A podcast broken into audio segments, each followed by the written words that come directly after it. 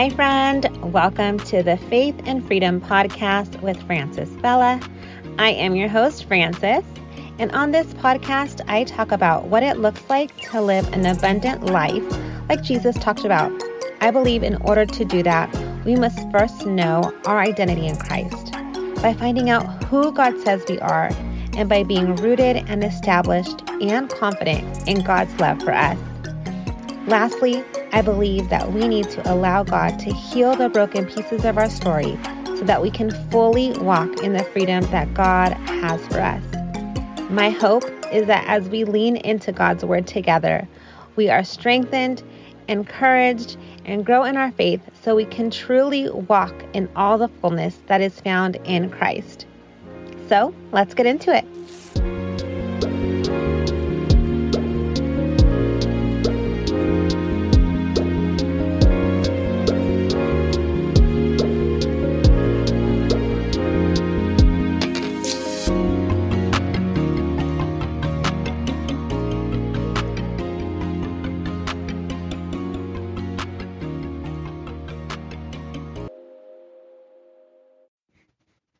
Hello, friend. Happy November. It is November 3rd today, and um, I am just happy for a new month. I love this season. It is just so cozy, and it's getting cold in Vegas. It's the chilly weather is here, and I am excited to not have the heat. So I hope that you find yourself well. And I am going to just share a story that um, I came across that I feel like could encourage someone today. And this story that I'm going to share can be found in Luke chapter 7. And I am going to read it to you because um, you might be driving or you might not have your Bible in front of you. So I am going to be reading from Luke chapter 7, and I am going to start from verse 36. So bear with me as I read through these verses. Okay, so, um, and I'm reading from the NIV. So, when one of the Pharisees invited Jesus to have dinner with him, he went to the Pharisee's house and reclined at the table. A woman that a woman in that town who lived a sinful life learned that Jesus was eating at the Pharisee's house, so she came there with an alabaster jar of perfume. As soon as oh sorry, as as she stood behind him at his feet weeping, she began to wet his feet with her tears. Then she wiped them with her hair, kissed them, and poured perfume on them. When the Pharisee who had invited him saw this, he said to himself, if this man were a prophet, he would know who is touching him and what kind of woman she is, and that she is a sinner. Jesus answered him, Simon, I have something to tell you. Tell me, teacher, he said. Two people owed money to a certain moneylender. One owed him 500 denarii and the other 50. Neither of them had the money to pay him back, so he forgave the debt of both. Now, which one of them would love him more? Simon replied, I suppose the one who had the bigger debt forgiven. You have judged correctly, Jesus said. Then he turned toward this woman and said to Simon, Do you see this woman? I came into your house. You did not give me any water for my feet, but she wet my feet with her tears and wiped them with her hair. You did not give me a kiss, but this woman from the time I entered has not stopped kissing my feet. You did not put oil on my head, but she has poured perfume on my feet. Therefore I tell you, her many sins have been forgiven, as her great love has shown. But for but whoever has been forgiven little loves little. Then Jesus said to her, Your sins are forgiven. The other guests began to say among themselves, Who is this who forgives sins? Jesus said to this woman, Your faith has saved you. Go in peace. And that, my friends, is a verse I want to focus on is that your faith has saved you. Go in peace. Um, I think that it is so easy for us to become religious like the Pharisees, right? We think that we um, have to measure up by doing good works and checking all the boxes to you know, make us good Christians. And really, the Bible says that we are not saved by those things. Will our faith be shown through our works? Yes, but our salvation comes through our faith. And this verse where he says, Your faith has saved you, go in peace. I feel like that verse just takes the pressure off. You know, we, I think many times we can, it can go one of two ways. Either one, we get so caught up in wanting to prove our goodness that we want to do, do, do all these things to prove that we are enough or to prove that we are worthy or to prove that we are a good Christian. And God has not called us to live that striving life, right? He says we are already loved, we are already accepted, and there's nothing else that we need to do but to enjoy our relationship with Him. Now, does that mean that He won't lead us to do something? Then no, that doesn't mean that. But what I'm saying is, He has not called us to strive for our salvation because it is our faith that has granted us our salvation.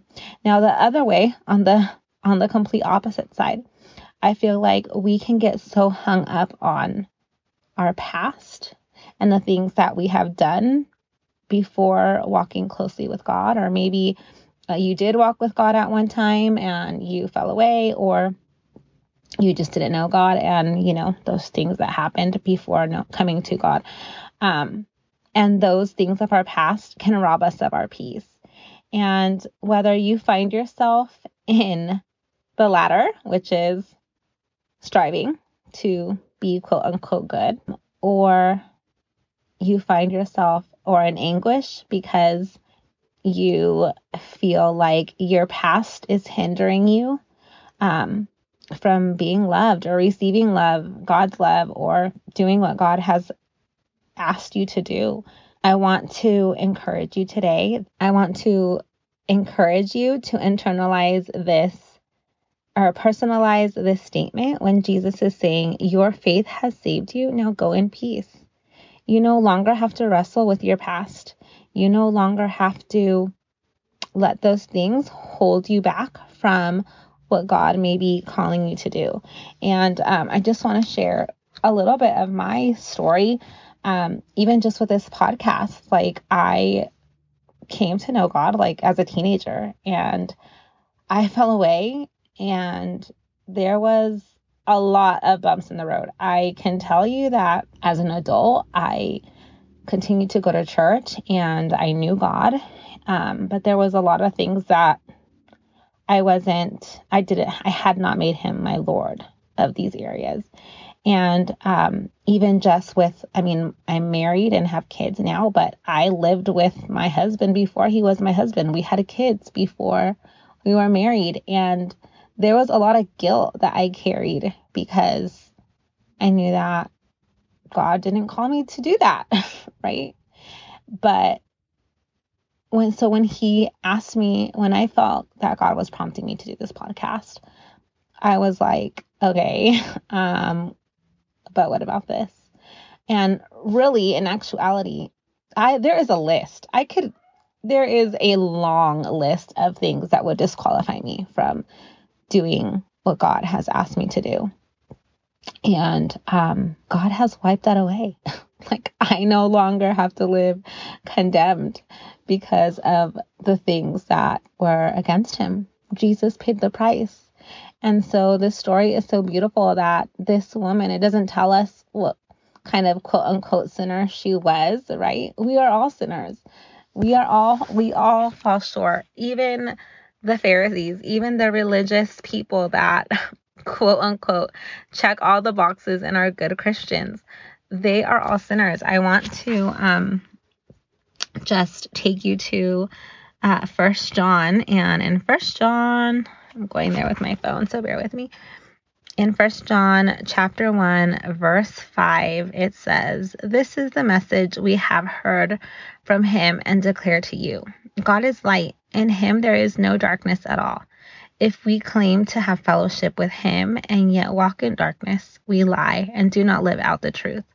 But if we walk in the light, as he is in the light, we have fellowship with one another, and the blood of Jesus, his son, purifies us from all sin.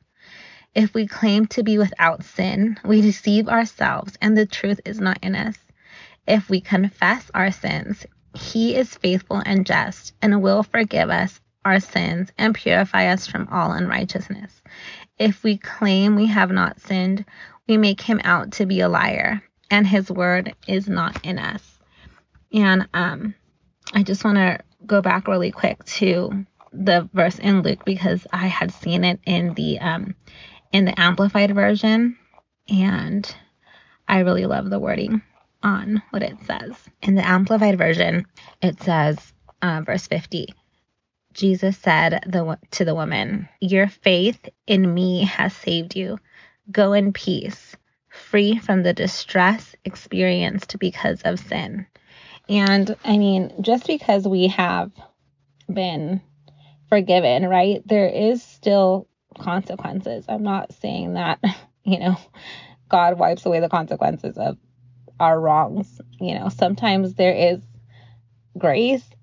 I mean, there's always grace, but I believe that there is mercy in a lot of areas where the consequences aren't as bad as they could be, right? but there's still accountability. I believe in that. But I also believe that our past does not have to hold us back from being who God is calling us to be, from the assignment that God has put in front of us to do. And we cannot let our shortcomings be an idol. What do I mean by that? I mean that if you are saying no to God because of one of your shortcomings, you are making it an idol because God already knows. God already knows everything about you. He already knows your shortcomings. He already knows your strengths and your weaknesses. And He already knows that the call that He has put on your life, you cannot do it without Him anyway. So let's not make our weaknesses and our shortcomings an idol. Let us instead embrace our weaknesses. Be like Paul and say, I rejoice in my weaknesses because when I am weak, then I am strong because we are strengthened by Him. And He is the one that is going to enable us to walk out that call, that assignment, fulfill the plan that He, that fulfill all the good works that He planned before the foundations of the earth. Okay. He's the one that's going to do it through us if we allow Him to. So I want to encourage you keep giving God your yes rebuke the devil when he is trying to put your past on you. Okay, you are free. You are free, and who the Son sets free is free indeed. Now go in peace. That is all I have for you today, friend. Have a great rest of your week, and I will see you. Well, I won't see you, but I will talk to you next time.